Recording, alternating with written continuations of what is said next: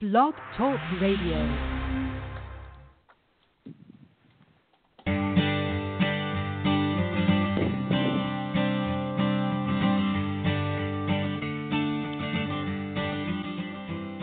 Hi, and welcome to the Art of Film Funding. I'm your co host, Claire Papan, along with Carole Dean, author of the best selling book, The Art of Film Funding. Carole is also the founder and president of From the Heart Productions and the host of this show. Writers Boot Camp founder Jeffrey Gordon was born and raised in Chicago. His interest in writing led him from the University of Illinois Rhetoric program to LA in 1989 during his last semester of the mm-hmm. Peter Stark Motion Picture Producing Program at USC Film School.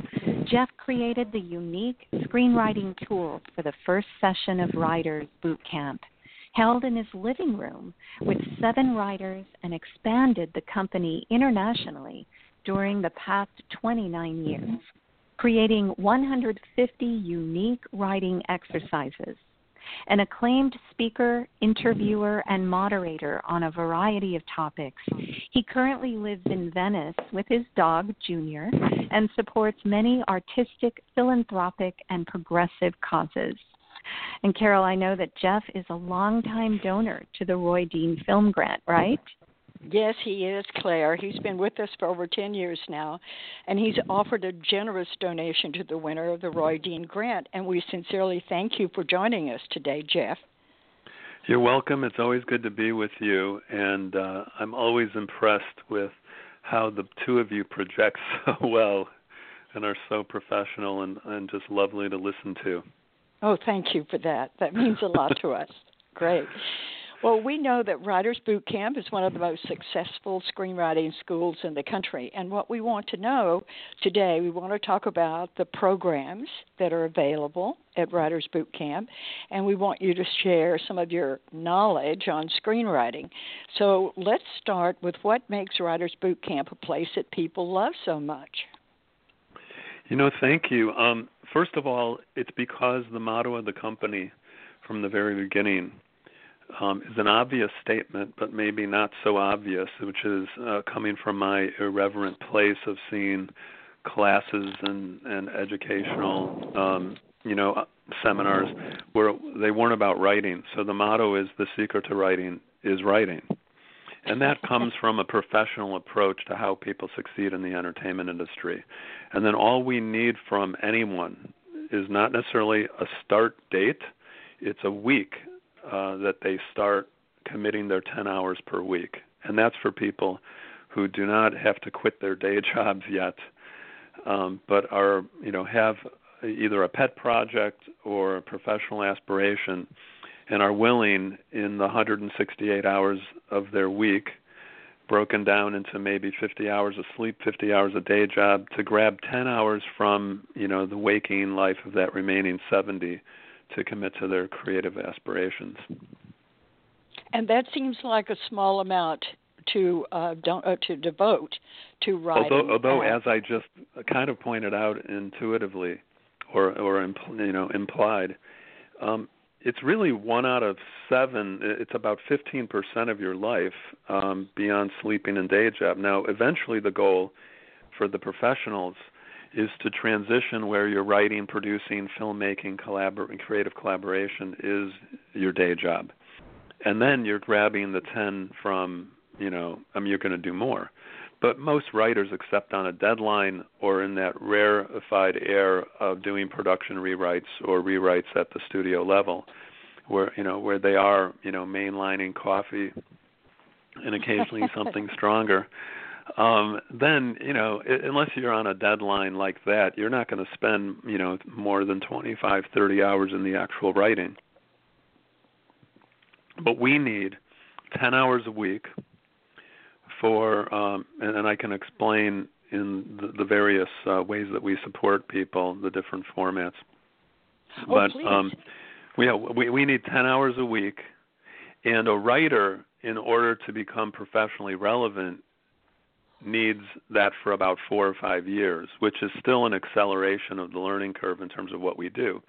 We teach writers how to be efficient in 10 hours a week so that when their writing is their day job, they know how to use that full time effectively. Otherwise, the work tends to fill the available time. And uh, there are a lot of you know variables and factors based on motivation, based on education, experience, etc. So the the three or four main things we do, and uh, we've done our basic training first draft set, uh, process for for all 29 years of the company, is idea to first draft of feature, film, TV pilot, um, even the foundation of a book, not a complete first draft, but definitely a first draft for a, a feature or a TV script in seven weeks. And that can also, you know, be applied for short form or web series or any kind of branded content um, or a graphic novel. And that we call basic training. It's idea to first draft. We need 10 hours a week for seven weeks, and that's uh, 9.95 and that includes uh, script evaluation and conference at the end. It includes fundamentals of concept, structure, character development, and scene work. And of the 150 exercises I've created, many of which are rewriting, it doesn't focus on the rewriting yet, although it's taught in the context of rewriting so that writers know what's in store for them beyond that first draft process. But that accelerates the curve from about two years that a lot of people do working in a vacuum um, to uh, seven weeks, and then the awareness of what to do with it next. Then we have our professional membership, which is available in New York and LA live, um, but also anywhere around the world one on one. It's a little less. Uh, um, we charge a little less one on one because they're not attending a live group but it's the same syllabus, and that's a full development process that is 21 months. Um, in LA and New York, it meets for 12 weeks.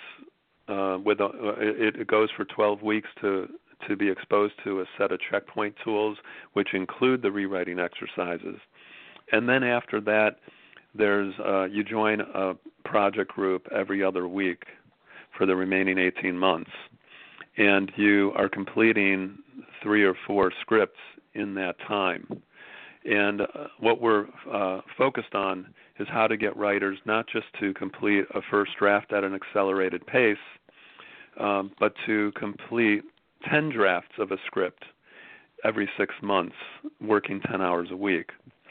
What we call one on one, the version of that, or even one on one basic training, is done individually with a staff mentor, and uh, there is an option of doing that for nine months versus 21 months. So I, I don't I don't want to get ahead of ourselves.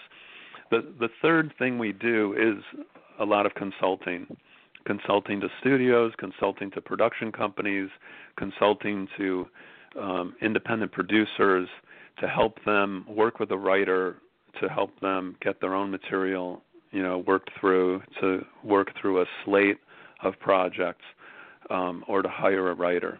So um, we have 10,000 alumni, and on an annual basis, maybe 20 or 30 of those writers break through, and they might not be necessarily represented yet or breaking through on a level where they've had a movie made or they got staffed, but they might be hireable based on how many scripts they've written and the writing samples that they've accomplished and the work that they're doing that is proving their aptitude and their potential. So that's primarily what we do. Basic training is a no-brainer because it's very affordable. We'll even customize payment plans for uh, even that 995 and probably without the materials, the tools, the office hour support weekly, the opportunities to ask questions not only about the material but also about the entertainment business, even without the script evaluation and conference, um, and and that those breakthroughs um, in terms of the support, it's probably worth it just to finish a draft in seven weeks. Oh my heavens, yes! And with guidance and support and understanding and the knowledge you have, absolutely. And we haven't raised that price in over 17 years. Just as a wow. quick thing, um, we can talk about it la- a little later, but we have an event in LA on Saturday that we're happy to invite your people to. Um, or um, provide a recording of it after the fact, um, if pe- because we're not doing it as a live teleconference this time. Um, as, as you may find, sometimes on the, the teleconferencing and webinars, um, you get a lot of RSVPs for something free, but then some people who RSVP don't show, and it's hard to to make that happen. But um, in addition, I'm happy to, you know, give your people or anybody who's on the call today a couple hundred dollars off just as a thank you, you know, to from the heart and to everything that you do. Oh my goodness, that's such a wonderful thing. We really appreciate that. We will get this out to our members yeah. immediately. Our next basic that. training, but on the that that could be good for either summer session, May 14th or June 11th, or for the one-on-one version of basic training, which just doesn't have uh, live sessions in person, but you have a mentor that's guiding you through the same process. Okay, Good. All right. So, any questions that you have for me? Yes, um, quite a few. But let's start with uh, it, you said you'd created 150 exercises uh, and over uh, that you used to teach with. So, can you yes. just tell us about a I'll few of you, these? I'll tell you about three or four of them. The the first one is a term that's great for character development and providing a fundamental approach to grounded writing, regardless of the format. And what it also does for TV and movie scripts is it makes a character uh, multidimensional and turns them into a role that an A-list actor would want to play, regardless of uniqueness. So it's a unique term. It's very um, activating and fundamentally uh, strong but it, it doesn't make your character unique, but it activates your character, and it's called misbehavior. And there's a term in the industry called character arc, where a character in most feature films or over the course of a series, not necessarily in an episode of a TV show, will go through a change. If that character is a human being in a profound stage of life, and that movie or the overall series represents some kind of a juncture of you know profound experience or some kind of a test then there's a character arc. There are a certain way at the beginning of the story and a certain way at the end or at the end of a series or at the end of a season.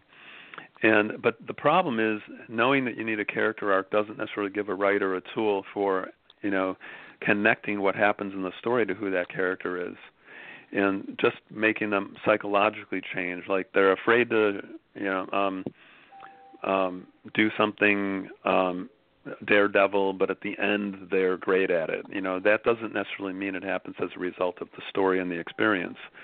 So by identifying a uh, the way that a character here's the definition of misbehavior the way that a character behaves poorly toward others in ways and moments we can see while still uh, re- remaining redeemable or charming or heroic in some way or at least well meaning, then you create a sweet and a sour, but it's something that is we can see through action. So if somebody's uh, overbearing, but they're just trying to keep the family together. So the family, another person in the family, or a sibling, or a son or daughter, might be frustrated by what their parent is doing or what the older sibling is doing but at the same time, the main character is expressing a desire uh, that's something positive. So by having a misbehavior, you activate that character and you make them multidimensional as opposed to just, you know, uh, an adjective or describing how they are. Um, so misbehavior is, is yeah, very, misbehavior is an important uh, term. Another is dynamic relationship uh, or a dynamic character.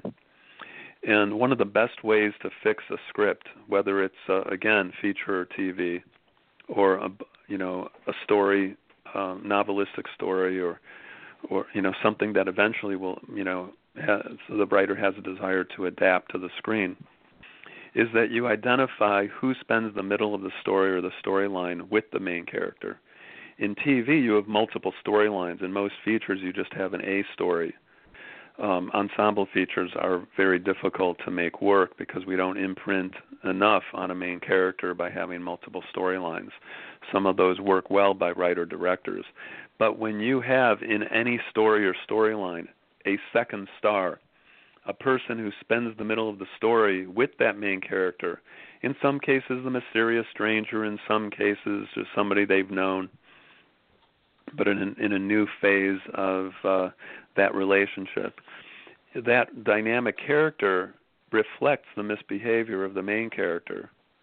And the begrudging relationship at the outset uh, begins that process of of conveying that character arc over the course of the middle of the story. And when you have action and encounter in the story, events that occur, impact conflict between those characters, you start to see progress. And what it does is it connects what happens to the story to this relationship, and it creates not only a plot of action that characters are doing together, but a an adventure that isn't just one of action, but is one of relationship. And that's a way to layer uh, your material to become more organic or what you know is called character driven. It's important to make the distinction when uh, people will use the phrase character driven. They often are really saying it's charactery like there are a lot of characters, but character driven means that what happens in the action is a function of who the person is, and in a way, they're almost the cause of their own problem or own dilemma because of that misbehavior. And when you can connect not just a plot point, and way back when I was at USC in grad school, I had the honor and the experience of working closely with Sid Field, who wrote the book Screenplay and in many ways um, took the machete to the jungle where no one in the breakdown of screenplay structure had been before since like Aristotle. Uh-huh. And and um, the the challenge though that Sid is, is, has since passed a few years ago, but a very good good person, and uh, he created the plot point at 30, 60, 90 in a screenplay, and when you break that down to a TV storyline, uh, you can still apply structure to the flow of events per storyline. Um, he, you know, said that there needed to be a shift in the plot, but I created the dynamic progression because I didn't think that was enough to identify or help a writer make a creative decision of what kind of action. So by connecting the changes and shifts structurally in the story to the progress of a relationship and the issues within the misbehavior, we really created a way of approaching and creating um, identifying opportunities for more A-list writing. The, you know, because audiences want to see interesting people doing interesting things together, and it's the layering of of action with character and theme, which gives us most of the time the the best experience when we're watching entertainment. And just a third thing for now, mm-hmm. uh, because I don't want to take up too much time on on this topic. I created a one-page story map called a 363, 3 hyphen 6 hyphen 3, which stands for three sequences in the first act, six in the second, and three in the third, to emphasize that the middle of the story is you know doubly and exponentially more important than the beginning and the ending. And we work with our alumni and writers to help them focus on the middle of the story and uh, allow the process um, to lead them to not perfect the beginning of the script prematurely because what's in the beginning is only there to serve the middle and the ending and most writers don't know structure. And we are in, in movies and TV especially, a highly structured and conceptual writing form. In fact, it's not even writing, it's more conceptual writing, where the, the choices you're making are there to execute an, an, an audience experience. So what the 363 does is it focuses that audience experience and it finds those layers And when you focus on the middle, not worrying so much about the first three and the last three, then you can push out and create a beginning from the middle and an end from the middle. And probably the best way to fix a script, even a studio picture that isn't working that well, is to identify that dynamic progression in if you had 12 sequences 363 the first three would be 1 through 3 and then you'd have 4 through 9 in the middle 6 if you can identify the dynamic progression between those those two stars in addition to the conflict coming from a third party opponent potentially then if that 3 through 9 is working then usually you'll have a stronger idea sooner in the process. And then the 363 over time is the reflection of the further iteration and development of the details of the story so that that exercise is very raw at the beginning.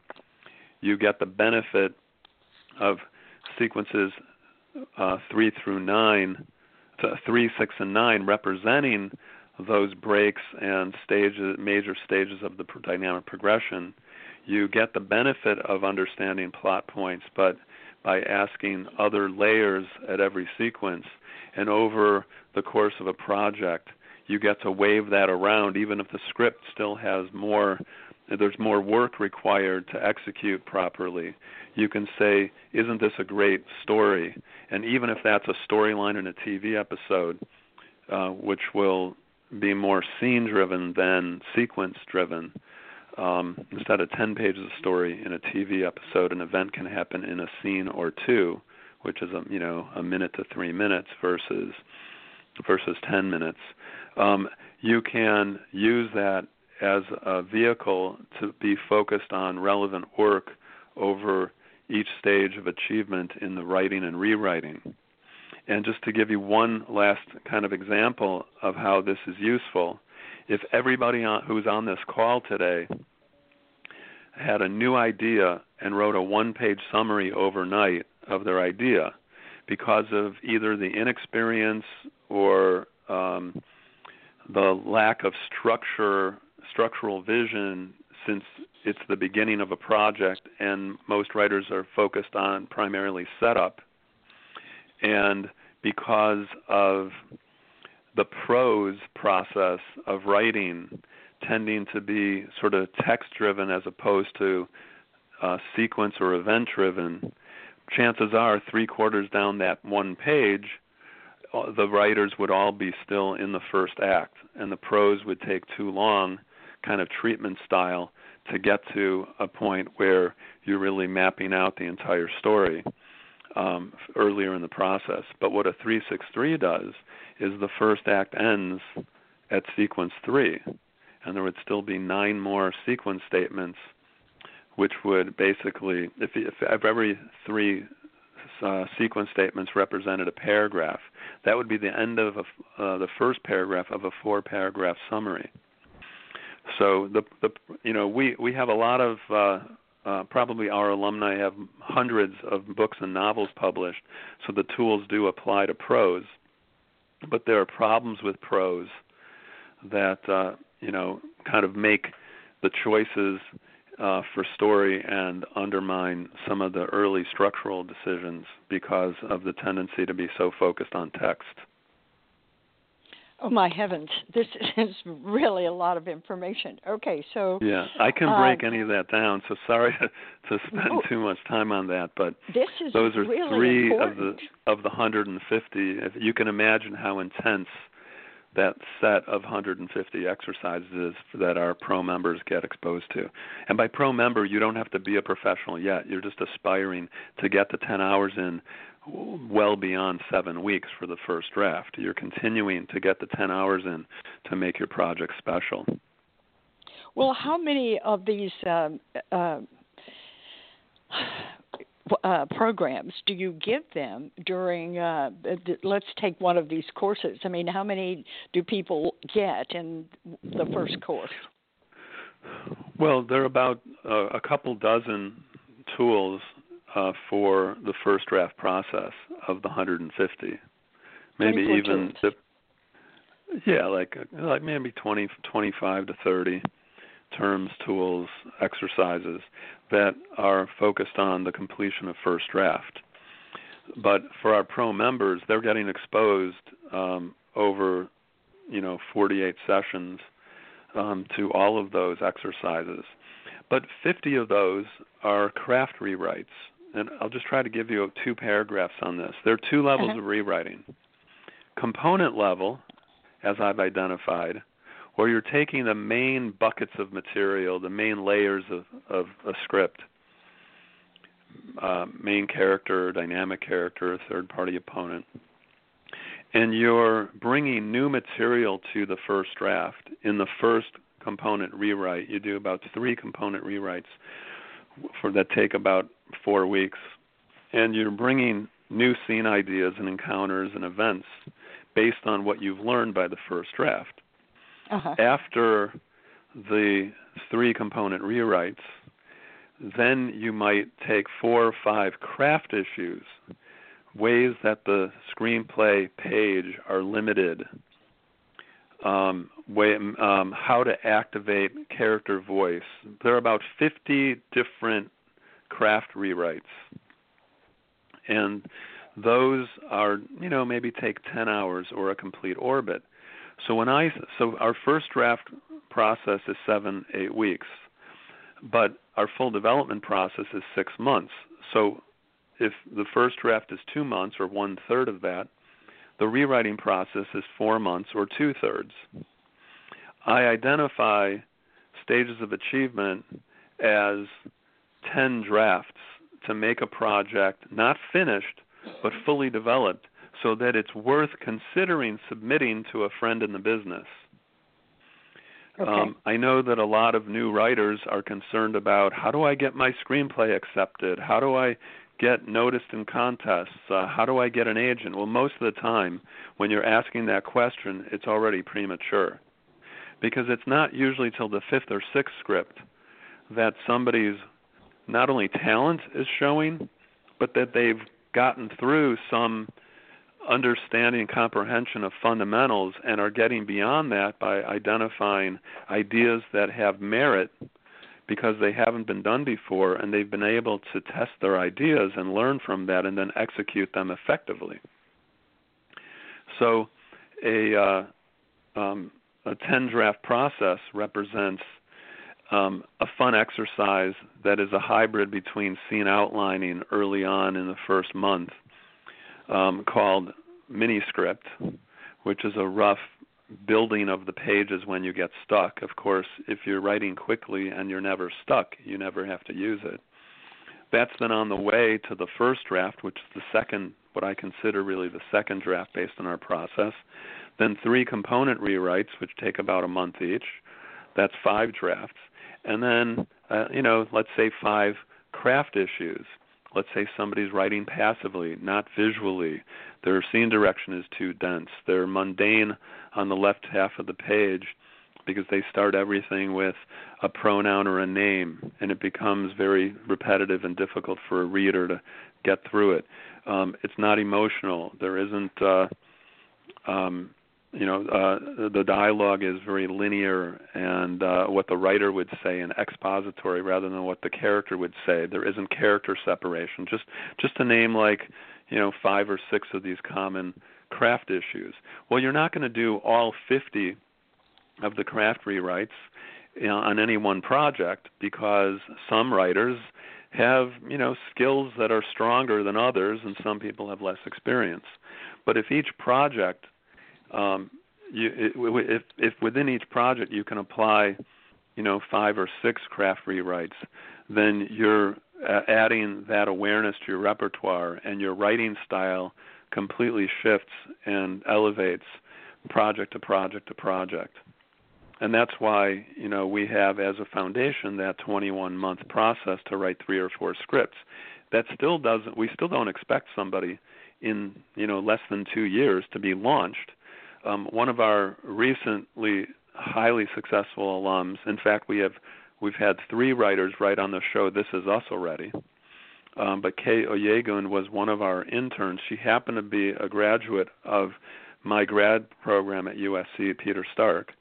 But I think she took basic training in 2012. She's already been on two shows and now on the third season of This Is Us. So that's one of the fastest success stories. But she also came from a news background and is very young, but also has a maturity that most people starting out don't have. And say her so, name again for me. Kay Oyegun, O Y E G U N. Um, for somebody who's interested, we we may be able to have access, uh, give them access to an interview I did with her in December. So those of uh, your people who are huge fans of This Is Us, I can, uh, if they email, anybody can email me with a quick question the next couple of days, jg at writersbootcamp.com. Um, and uh, I'm happy to share those resources and have my staff reach out and and get that. So I'm, I'm sorry if I'm being a little long-winded on some of these subjects, but what we do is highly idiosyncratic, but also very professional. So if you want to maybe ask some more basic questions of maybe some distinctions or what your people um, are potentially concerned about. Yes, I well, you touched on it, but I really want us to get into the a little bit more because back here you said you would be at a place where you could send it out to some people that you know in the industry. Um, so uh, this is what happens is that people write scripts they finish the first or second third draft and then they think they're ready so one they really haven't developed it enough and I'm talking now from a judge on the Roy Dean Film Grant because right. I, my job is to help people improve and I will find, and when you say it needs more development, that is such a broad statement. No one really understands what it means, and so you have to get yeah, let into. Yeah, let me break that down a little bit. First Please. of all, what you do is okay. wonderful, and the reason we support you is I feel what you do is still rather distinctive from what a lot of contests are, and we we like against my better judgment and it, it turned out it was around the economy meltdown in 08, 09, uh, just after we created a fellowship, um, and we found that it, it was just we were giving people so much, but the distinction we gave them was that instead of the contest being an end in itself, it was the beginning of an of a year of the one-on-one pro membership. So it was a screening process to then continue a process um, creatively.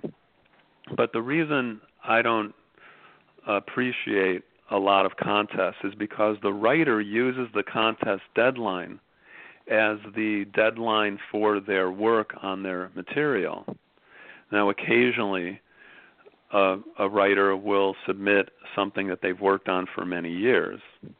Not only could that many years be very inefficient because of their inexperience or lack of awareness or not testing their ideas enough or not knowing structure which you know structure is crucial if you don't know it but once you know it it's secondary or it's tertiary to character development fundamentally and fresh entertainment what are you doing like i i made fun of one of my project groups recently i said i wish you guys knew cliches because then you would understand that your work is cliche. oh my um, goodness. And not to make fun of this, but to give you an idea, as I had mentioned earlier to you, even yesterday, I think I met two wonderful women who want to write stories whose family members have had cancer. Well, how is that a movie? Just because it happened. It doesn't mean it isn't doesn't have merit as something profound to explore. But it's also something we've seen many times before. So one of the, the the main reason that work is underdeveloped is because the writing on the page doesn't match the potential of the fresh entertainment that got the writer excited in the first place. It's because they're they become text based in the writing, they edit prematurely, and they're not bringing enough material to the draft to fully flesh out on all those levels. But also, there lacks character activation, and often um, the main character is uh, the least active character in an early draft because the writer has unwittingly internalized the point of view of that character, and they're not outwardly misbehaving. So I actually have another mini camp, um, and I know I'm happy to if if I've mentioned two or three or four things, I'm happy to share one per person if they choose. But there's a common first draft problems checklist, which is not only first draft but development issues. So by by undeve- underdeveloped or not ready, it's it's not simply a checklist that a writer doesn't know to ask their project. It's what is the reader's experience and therefore how is that going to translate to the audience experience also writers think that their right their TV pilot is going to get made it's rarely ever going to get made it's a writing sample as one piece of work in an arsenal of writing samples that get you represented that show somebody your ability to write on a show and get hired on staff. And in the feature world, while there's a lot of opportunity for entrepreneurial, independent minded writers to get hired based on writing samples, um, the studio process doesn't really work that way. Um, it's not as it, it, there aren't a lot of screenplays sold anymore everybody in movies and TV is generally being paid to rewrite. If you're staffed, you're rewriting yourself, you're collaborating with other writers on a team to help each other, and as a showrunner, you're rewriting everybody's script to match your voice and the voice and style of the show. In the feature world, the big action pictures that you write are getting you into the world of getting noticed on the blacklist or um, getting representation and being able to um, you know be up for assignments and to come up with fresh takes on material and essentially re- get hired to rewrite. And then if you do get a script optioned which is not really a sale but let's say that's the closest thing to a sale um, but it's really optioned against a potential purchase price and you don't get paid that purchase price unless the project gets made. But the writers guild protects your opportunity to do the first rewrite and if it proceeds toward production, then you're continuing to get paid to rewrite yourself. And then in some of those cases, if you get known as a rewriter around town because you have some success with that and a voice, then you potentially get hired to rewrite bigger projects. But only if the genres in your writing sample arsenal are matching the genre and uh, you know that that acumen. So I, I don't know. We may have gone off on a little bit of a sidebar, but this is you know, marvelous. But, well, let's just, start with what is in what is an arsenal? You say that. Well, that would be a collection of writing samples.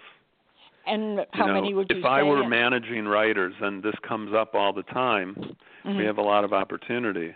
I wouldn't bring anybody on with less than five or six scripts that I could show just about you know anybody who was interested in one of my clients if Okay. they don't have five or six in their arsenal of writing samples that show viability even though they might not get made or be makeable for various reasons they might be slightly similar to other projects but there's a fresh take on them and and an engaging moment that recurs throughout the project that we've never seen before. Um, so that's what I mean by arsenal. You're Okay, rarely being launched I mean, Uh-huh. years ago, even out of basic training, while Encino Man got made, while Blades of Glory got made out of a basic training session, um, and a lot of TV writers, based on one script, were able to attract representation. It doesn't work that way. Usually, the one script will get somebody's attention if they even read it, even after they say they wanted to read it. It might still take them, you know, eight, ten weeks to get to it based on their stack, um, um, they're still not going to represent somebody as a fluke on one project. Now, an independent producer might decide that they like something, but they're probably going to rework it and work with you to rewrite it and develop it uh, as a way to stay attached as a producer to it over a long period of time.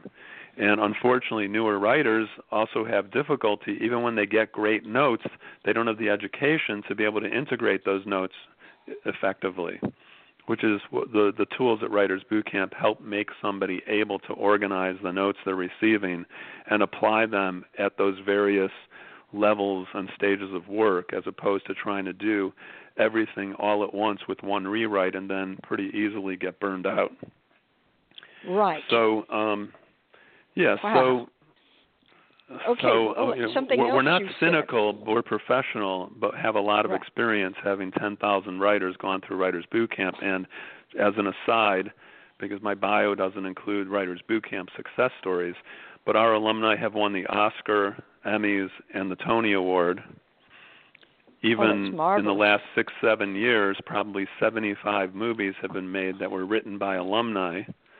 Um, and the creators of Billions, uh, Unreal, um, The Chi, and uh, I'm, I'm just forgetting some of the other top shows. You know, hundreds of television credits, um, and it helps actors uh, and and directors and producers because these are not only tools for writing but tools for collaboration.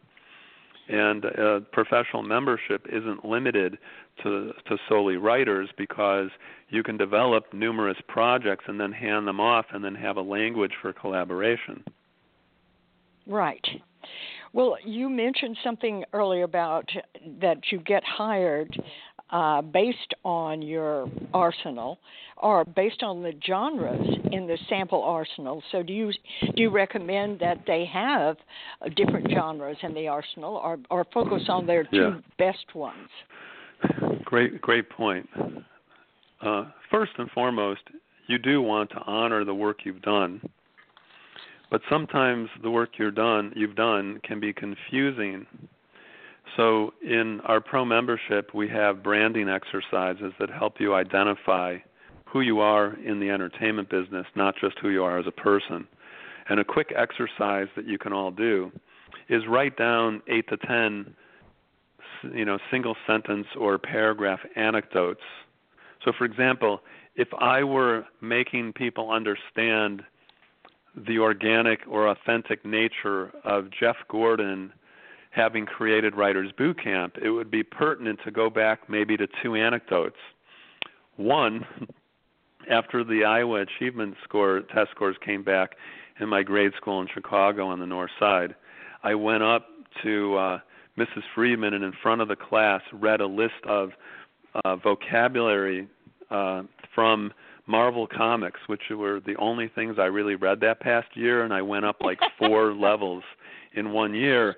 Words, and this is in sixth grade, so it's words like cataclysmic and ethereal and galactic and cosmos and and then later in freshman year of college, I complained to the head of the composition program. It was called Rhetoric, kind of an arcane name at the University of Illinois, which kind of shows you it wasn't a bastion of liberal arts education. Um, but I had transferred from accounting by my junior year later. But I complained about the way the uh, the the freshman writing course was being taught. Well, having that express that point of view, it makes sense professionally that I had the confidence and the vision to start Writers Boot Camp. So you write eight to ten of the anecdotes you tend to tell people, then you go back to them after you've written them and attempt to angle them in case they're a little bit all over the map. You find some continuity with uh, your archetype, your style, your creative voice, the genres you choose it never works well when you receive a query letter, and I don't believe query letters are a negative, but they rarely help because they're usually confused, just like resumes are too busy and don't look very clean on the page. Um, it's never a good thing when somebody says, I've written 16 scripts and they're all different genres. First of all, who are you? Secondly, I don't believe you've written 16 scripts. You maybe wrote 16 drafts of something. And if you haven't selected the genre, it usually means that you're not expert at anything. And um, it's it's after writing five or six of a similar kind of genre, or at least finding a through line of character characterization, uh, thematic uh, topicality, and then when you do that, you start to be, resonate at a certain frequency, and people who know you and people who read your work look to you and might have conversations. Let's say a producer has an idea, they might think of, oh, who's that very quirky, somewhat dark um, prison thriller writer, that woman who lives in Minnesota? Let me call her because I have an idea. She probably knows a lot about the subject, and that can lead to an opportunity. Otherwise, people don't know how to identify or even commoditize you. And you know, the positive of of pigeonholing or selling out is you're selling. so, and I mean that facetiously. Right. Um, you are you are selling yourself. Well, in today's world, how do you sell yourself?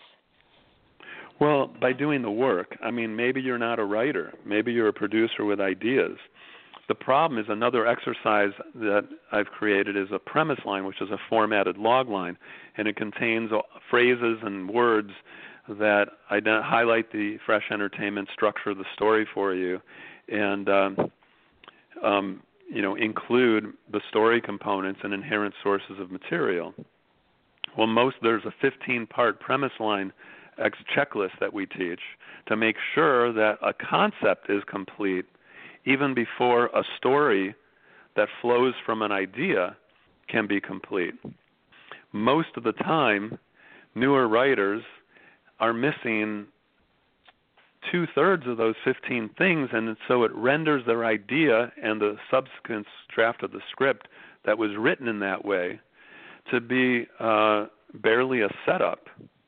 And very few setups can sustain to create an entire story because after a setup, you're often starting the story over by putting the characters in a new arena, or at least the relationship represents a new exposure or new mindset. And if you don't know structure and you don't have the questions to ask, then the story flattens out, which is why it's very common not only for a first draft to have a first act that's way too long, but to have not much happen until like page 80 one of the contests we judged where an organization, I think it was from Illinois because it was based on my hometown Chicago and some of the relationships that I carried over to LA. We my our staff read the four finalists and as a team we were supposed to rank them. And after each person had read the script they were supposed to, um, this wasn't the end of the process for us, but we did one extra thing.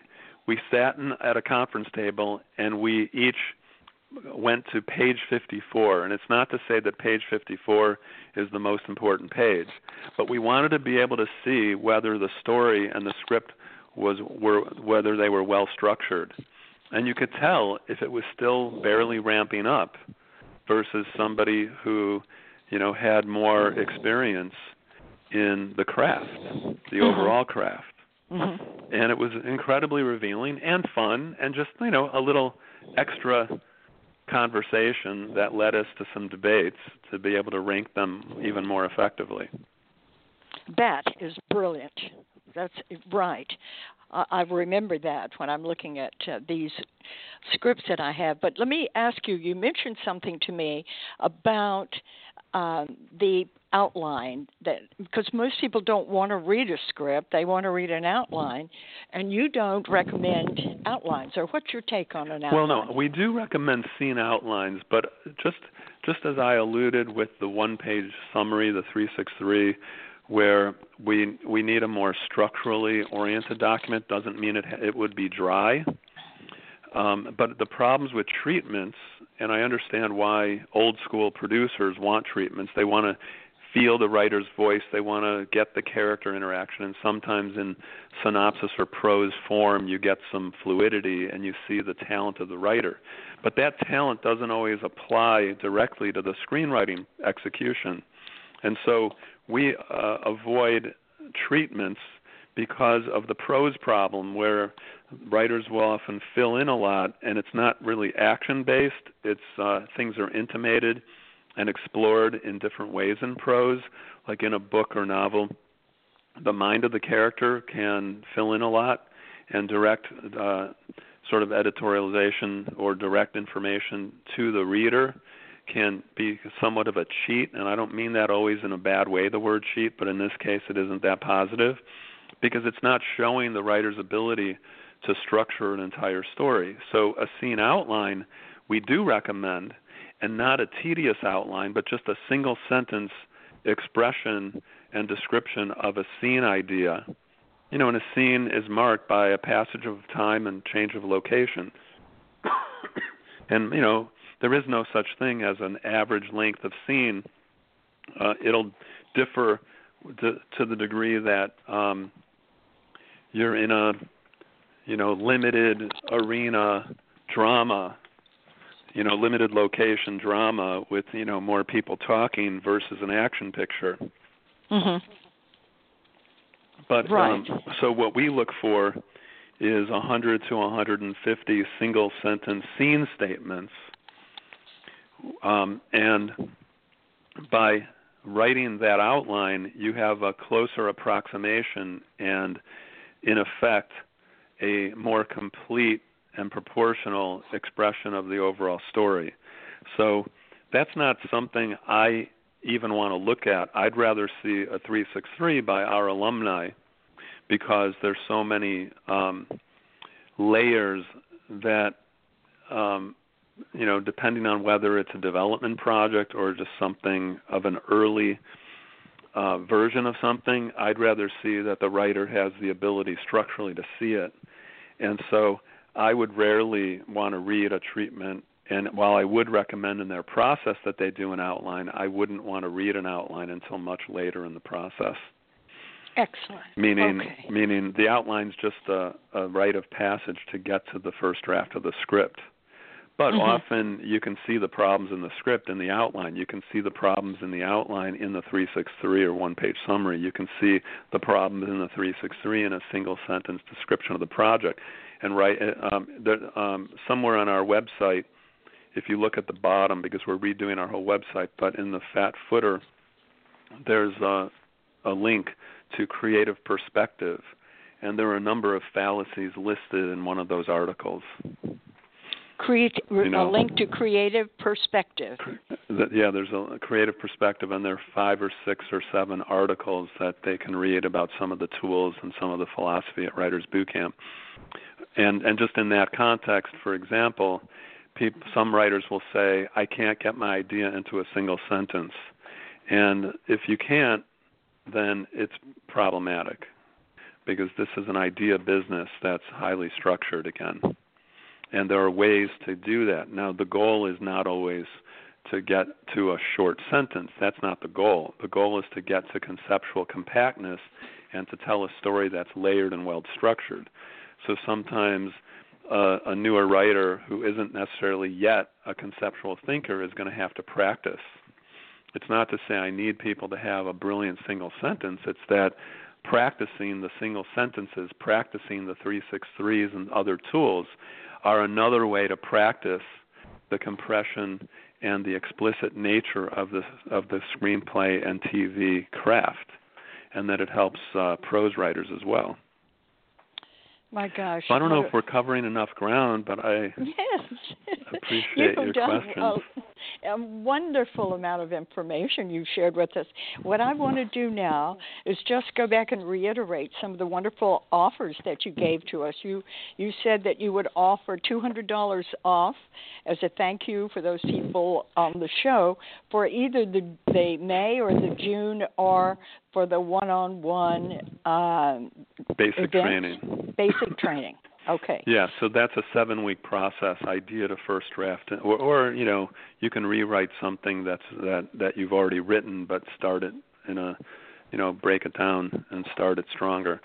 The the other thing is, basic training is not a prerequisite for professional membership wherever you are um, and you can but we will be happy to give you the basic training as a free gift so that you can save that 995 and apply it instead to pro membership so that's another offer that we can make to your people and anybody on this call if they email me directly um, you can uh, follow up over the next 48 hours just because I get busy um, and ask a question or two. And I'm happy to share over the next week. We'll find um, whether it's the Common First Draft Problems mini camp, whether it was the speaker event with the This Is Us alum, um, or I think I mentioned. Oh, and then we we do have in LA a mini camp Saturday. Um, it's it's called What to Do Before You Submit Your Script. Right. Um, and uh, if I can find my email here, what to do before you send out your script or making your best writing sample better. It's Saturday at 10:30 a.m. Uh, for like an hour and a half or so.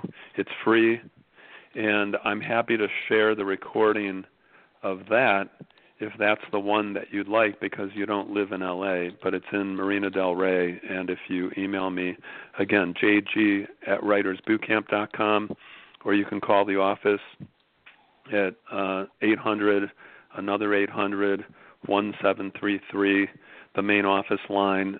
I think that toll free goes to the 310 998 1199. Um, if you want to just call the office, you can talk to uh, one of the staff, and they'll, you know, also take 15, 20 minutes to tell you everything that we do.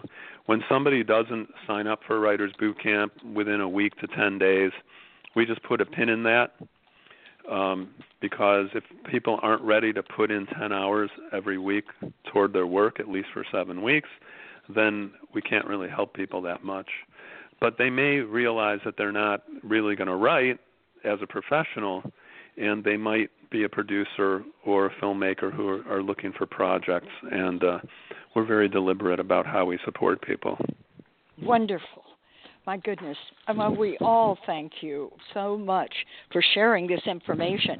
The 363 sounds wonderful. This is something that I would love to know more about, everything you've talked about. I, I would never attempt screenwriting. I think that's the hardest form of writing on the planet. But you've broken it down to where it makes sense with all these exercises and and uh, well, detail. two things it's still not formulaic, although it's a nice compliment when somebody will say, "Hey, thanks for the formula." But it's it's much more organic, and you use it the tools not to fit your story into, but to articulate how yours works. So it's not cookie cutter. Uh, just a, another anecdote while we wrap up, because I'm assuming we're running short on time. Correct? Yes. Um, I happened to go to an event in of all places, Orange County, on Saturday to support um, an organization called uh, Wave for All that was started by a woman to uh, get women involved in democratic politics. I'm from Chicago. Uh, knew my precinct captain growing up, and uh, you know, happy to be living in a blue state. But no offense to anybody else who has a political opinion. Um, but what was great is uh, Chelsea Handler was speaking, and we, my, I had brought a friend and I we were looking for seats and I sat down and on the bid card it said 363. so I knew I was exactly where I was supposed to be on a spiritual basis. I was supposed to be right there and I sat I plunked myself down and it was it was uh, uh they raised a lot of money um um for uh Democratic candidates and for that that organization, which is also empowerment for women. Uh, one other thing, about a month ago, we had a women's empowerment mini camp, just to be supportive and kind of check in, and it wasn't overly focused on me too, but it was very positive. So if that's a mini camp recording that somebody would like to hear, we're happy to share that one. Oh, good. Um, so I think that's it for now. Um, thank you for uh, you know getting the word out about Writers Boot Camp and for what you do. We're happy to continue to support your efforts. Thank you. Thank you, Jeff. It means a lot to us. We love your company. We love what you do. And we sincerely appreciate the dedication you have to birthing writers through the Writers Boot Camp. Thank you. You're well. I'm glad. I mean, that's that's what makes it worthwhile. So, speak to you guys soon. Okay, Jeff. Thanks a lot. Okay. Thank you. Bye bye. Uh-huh. Yes, Bye. Thank you. All right. Be well, everyone. Be well, everyone.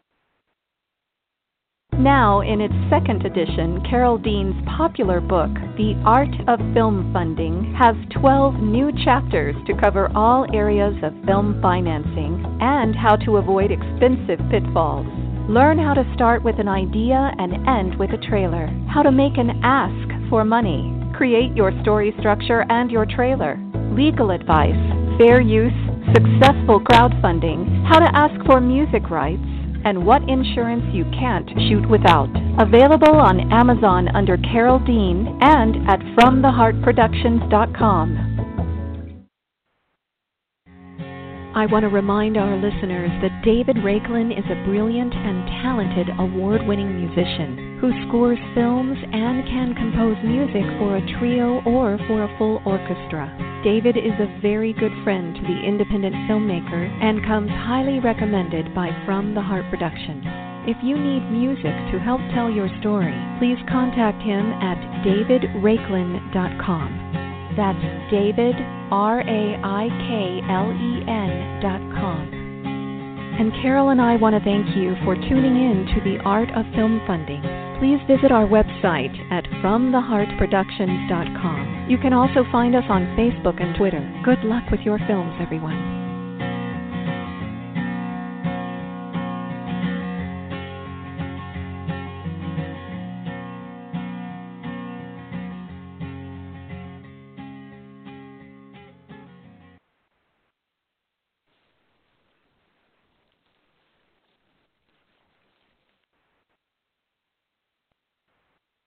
Hello, it is Ryan, and we could all use an extra bright spot in our day, couldn't we? Just to make up for things like sitting in traffic, doing the dishes, counting your steps, you know, all the mundane stuff. That is why I'm such a big fan of Chumba Casino. Chumba Casino has all your favorite social casino style games that you can play for free anytime, anywhere with daily bonuses. That should brighten your day a little. Actually, a lot. So sign up now at chumbacasino.com. That's chumbacasino.com. No purchase necessary. Group. Void were prohibited by law. See terms and conditions. 18 plus.